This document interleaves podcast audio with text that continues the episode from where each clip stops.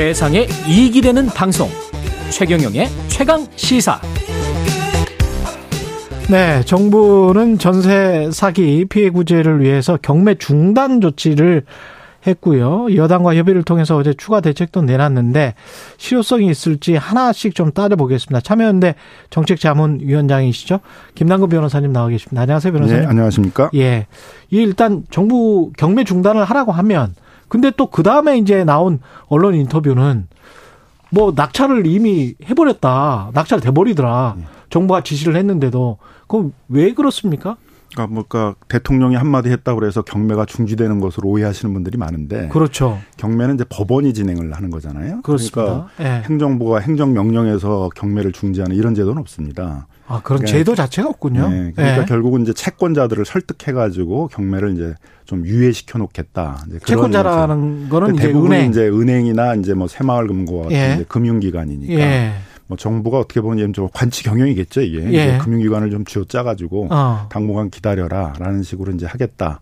이제 그런 것으로 이해를 해야 되겠고요. 그럼 법원에 이미 계류 중인 뭐 경매 사건 같은 경우는 그대로 진행할 수밖에 없는 거네요. 그러니까 이제 그걸 채권자의 측이 이제 좀 유예를 해달라, 아. 진행을 좀 늦춰달라, 중단해달라 그러면 법원이야 뭐 마다할 이유가 없잖아요. 채권자 측에서. 채권자 천천히, 측에서 그렇게 하면 천천히 해달라 그러는데요. 네. 근데 그 이후에 정부가, 대통령이 그런 이야기를 한 다음에도 뭐 낙찰이 돼버렸다, 내 집 날아갔다, 이렇게 이야기를 하는 거는 뭐 금융기관들 입장에서 또 내부 논의를 해봐야 되잖아요. 그렇게 할지 안 할지를. 이제 그러는 사이에 이제 경매로 이미 넘어가는 데들이 생기고 있기 때문에. 그렇군요. 네, 그러니까 조금 더 좀 빨리 아. 채권기관들이 빨리 결정을 내리도록 그렇게 아. 채권기관들을 좀 설득할 필요가 있는 거죠. 그러면은 실질적으로 뭔가 다른 대책은 없는 겁니까? 그러니까 이거는 그냥 잠시 시간을 벌자라는 조치지. 시간을, 시간을 그러니까 벌자. 지금까지 정부가 계속 대책이라는 걸 무수히 내놨는데 다 예. 예방 대책이에요. 음. 그럼 피해자, 피해를 입은 세입자들 입장에서는 결국 여러분들을 구제할 길은 없고 예. 여러분들이 피해를 입은 사건을 계기로 해서 앞으로 잘해보겠다, 이런 거밖에 안 되잖아요. 그러니까 더 좌절을 해가지고 이제 극단적인 그러네. 선택까지가 나오는 상황이어서 음. 피해 구제 대책을 빼놓고 갈 수는 없다. 음. 이제 이런 거를 이제 정부가 깨달은 거죠. 그래서 피해 구제 대책을 이제 만들겠다. 음. 그러기 위해서는 시간이 필요하다. 그러니까 예. 경매를 일단 유예하자. 이런 게 이제 이번 조치라고 생각하시면 됩니다. 일단 그래서 경매가 그럼에도 불구하고 넘어갔다, 그랬을 때는 우선 매수권을 주겠다, 뭐 이렇게 이야기를 하잖아요. 우선 매수권이라는 거는 이제 경락이 됐을 때. 예. 그 임차인이 그 경락 대금으로 먼저 내가 사겠다라는 권리를 주겠다는 거거든요. 내가 이미 보조금을 내고 있으니까 보조금 일억 이하로 되면 나는 괜찮은 거 아니에요? 음, 그 이제 그건 아니고. 그건 아니고? 그거는 이제 지금 네. 최우선 변제금을 얘기하신 것 같은데 예, 예. 최우선 변제금이라는 건 일정한 이제 소액 임, 임, 임대차 보증금에 대해서는 일정한 범위에, 그러니까 예를 들면 그렇죠. 팔천이면 뭐 이천칠백, 그렇죠. 일억이면 삼천사백에 대해서 최우선 변제금을 이제 주겠다라는 예. 건데요. 거기도 뭐 많은 걸 다 상실한 거잖아요. 예. 이천칠백, 삼천사백 예. 전체에 있어서의 한 사분의 일, 오분의 일밖에 음. 환수를 못하는 거니까요. 예. 그, 그 최우선 변제금을 얘기하는 게 아니라 아. 공유물인 경우에 있어서는 경매가 되면은 음. 그 공유자가 그 경락대금으로 내가 사, 먼저 사겠다라는 권리가 있어요. 그걸 우선 매수권이라고 그러는데. 경락대금으로. 네. 네. 그거를 이제 이런 제도에다 도입하자는 거죠. 입법을 해서. 아니, 가령 제가 이제 여쭤보는 거는, 자, 집 가격이 일억 삼천입니다. 근데 경매에 붙여졌더니 일억이 됐어요. 그리고 내 임대 보증금은 일억입니다. 그러면 내 임대 보증금으로 이런 그건 아니죠. 이미 선순위의 저당권이 있으니까 아. 선순위자가 가져가야 되니까 남은 채권은 별로 없는 거죠. 아, 그렇게 그러니까 되는 거군요. 그러니까 뭐 남은 채권은 예를 들면 이천만 원만 가져갈 수밖에 없거나 음. 이제 이런 경우겠죠. 나는 그, 그 나는 세입자는 후순위가 되는 거니까. 후순위니까. 그러니까 회수할 수 있는 보증금이 거의 없는 사안 같은 경우에 있어서는 음. 그 경매가 됐을 때 경매 가격이 굉장히 낮을 거 아니에요. 그렇죠. 그러니까 일단은 경매가 대상이 되는 집은 이미 시세가 굉장히 떨어져 떨어졌지. 있어요. 거기다가 또 경매에 붙여주면 한 또 절반이 돼요. 예. 네. 그러니까 그런 경우를 이제 경락을 받아두면 나중에 이제 시세가 회복되거나 할 때 상실한 보증금을 좀 만회할 수 있는 길이 생기는 거죠. 그러면 선순위 채권자가 자기 돈도 못 가져가는 상황인데 후순위 세입자가 가져갈 돈은 없네요. 없죠. 그러니까 그, 그 경락 대금으로 임차인이 매수를 할 수 있도록 해주자. 그게 우선 매수권이라는 거고요. 예. 만일 이제 매수를 하기가 좀, 나는 이거 집을 살 생각은 없다, 와. 계속 거주만 원한다 그러면 그 우선 매수권을 엘에이치나 이런 데 양도하는 거죠. 그러면 아. 엘에이치는 훨씬 싼 가격으로 그 공공임대주택을 매입할 수 있게 되잖아요. 예. 그러니까 이런 제도들이 과거에 이제 부도임대주택법이라는 이제 특별법이 있었는데 예. 김영삼 정부 때 그 분양 전환하는 그 민간 건설 회사들이 그 건설한 임대주택들이 많이 부도가 났거든요. 예. 그래서 거기 임차인들이 보증금을 이제 회수를 할 수가 없게 되고 음. 문제가 되니까 그때 이제 부도임대특별법을 만들어 가지고.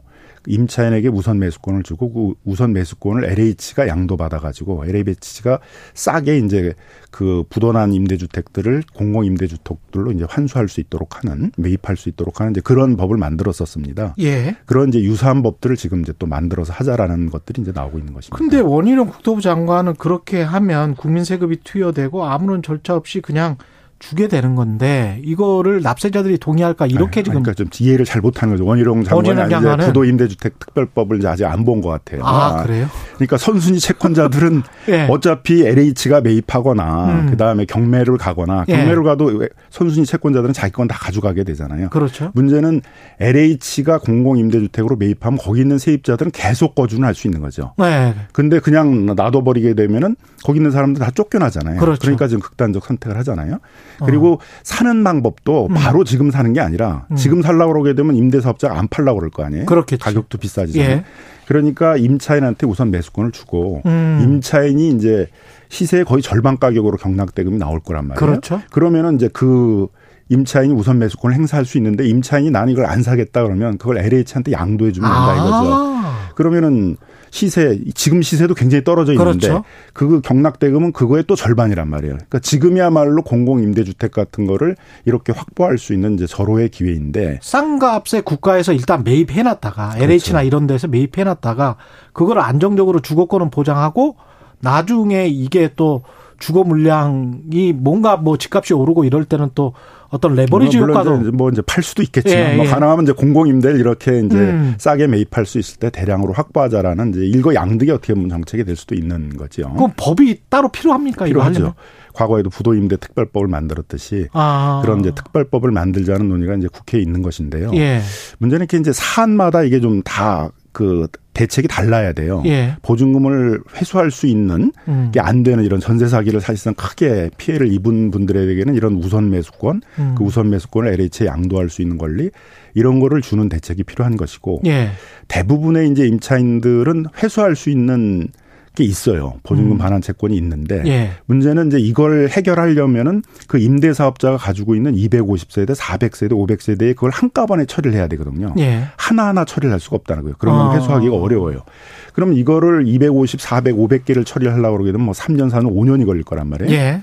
그럼 법적 불안 상태에서 임차인들은 다 묶여버리잖아요. 그러네요. 근데 이분들은 빨리 여기서 벗어나고 싶단 말이죠. 그렇죠. 그래서 그런 경우에 있어서는 그 보증금 반환 채권을 자산관리공사 같은 채권 전문기관이 사서 음. 매입해줘서 빨리 이분들이 나갈 벗어날 수 있도록 해주고 음. 그다음에 이제 거기는 전문기관이니까 한 예. 이 년, 삼 년 걸려가지고 그거를 이제 그 이백오십 세대, 사백 세대를 전부 이제 집단적으로 환가해서 예. 회수를 하는.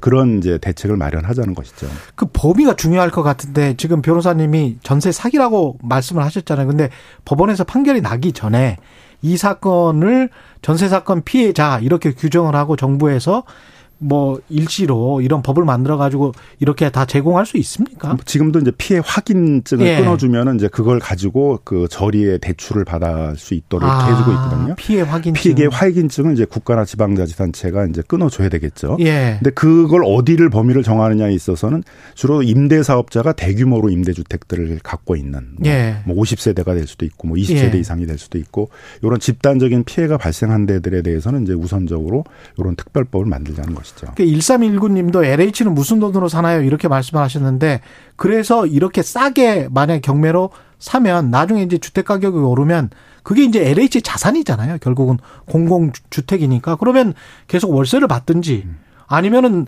팔아서 이제 시세 차익을 얻든지 그거는 사실은 공공주택이 음. 또 하나의. 엘에이치는 어느 예. 돈으로 사나요? 그런데 예. 엘에이치는 원래 이걸 사도록 예산이 다 마련돼 있어요. 예. 공공 매입 임대주택이라는 제도가 있어서 예. 매년 일정 물량들을 사야 되거든요. 음. 집값이 많이 오를 때 사는 것보단 집값이 떨어질 때 사는 게 엘에이치는 훨씬 유리할 거 아니에요. 예. 그러니까 지금이 어떻게 보면 엘에이치가 공공 매입 임대주택 사업들을 좀 확장해야 될 제대로 할 수 시기인 거고 이런 거는 또 경매로 넘어가니까 예. 경매가 그 시세보다 경락 가격이 한 오십 퍼센트 이렇게까지도 떨어진단 말이에요. 빌라나 다세대 그렇죠. 같은데 네. 훨씬 싸게 살 수 있는 방법이 있는 거잖아요. 아. 그러니까 일거양득의 제도가 될 수 있다는 거죠. 그러면서 주거 안정권도 보장을 하고. 그렇죠. 그러니까 이제 원희룡 장관이 이제 지금 시세로 임대사업자한테 사줘야 된다 이렇게 이해를 하시는 것 같아요. 음. 이 제도를. 예. 그런 걸 주장하시는 분은 없는 것 같고 아. 이렇게 이제 경매가 됐을 경우에 그 경락되는 것에 대해서 임차인이 우선 매수권을 행사해서 음. 싸게 경락을 받거나 예. 아니면 임차인이 그걸 원하지 않으면 그거를 엘에이치한테 넘겨가지고 아. 엘에이치가 이제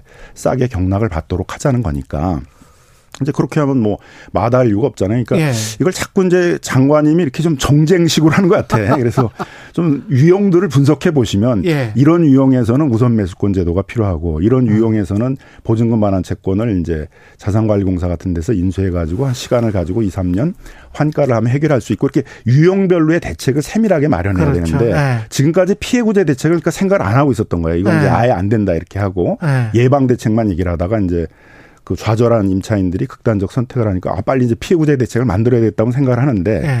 이런 피해 유형별로의 거기에 맞는 여러 대책들을 만들고 그걸 임차인들이 선택하게 하면 되는데 음. 그렇게 생각하는 게 아니라 자꾸 어떤 획일적인 대책을 생각하고 그래서 음. 이건 안 된다 저건 안 된다는 식의 이렇게 논쟁을 하고 있는데 그거보다는 좀 사안별로에 딱 맞는 대책들을 빨리 마련하는 노력들을 해야 된다는 거죠. 이십 초밖에 안 남았는데요. 이 저 사기꾼들에게 어떤 뭐 구상권이라도 청구할 수 있는 방법 없습니까? 뭐 당연히 이제 구상권 예. 행사할 수 있는데 문제는 그 사기꾼들이 돈이 없잖아요. 돈이 없다. 네, 그러니까 예. 이제 뭐 징역이라도 살려서 사회적인 이제 책임을 물어야 되는 것이고요. 징역이라도 살리는 수밖에 없다고 합니다. 여기까지 듣겠습니다. 참여연대 정책자문위원장 김남근 변호사였습니다. 고맙습니다. 예, 감사합니다. 케이비에스 일 라디오 최경영의 최강시사였습니다. 다음 주에 뵙겠습니다. 고맙습니다.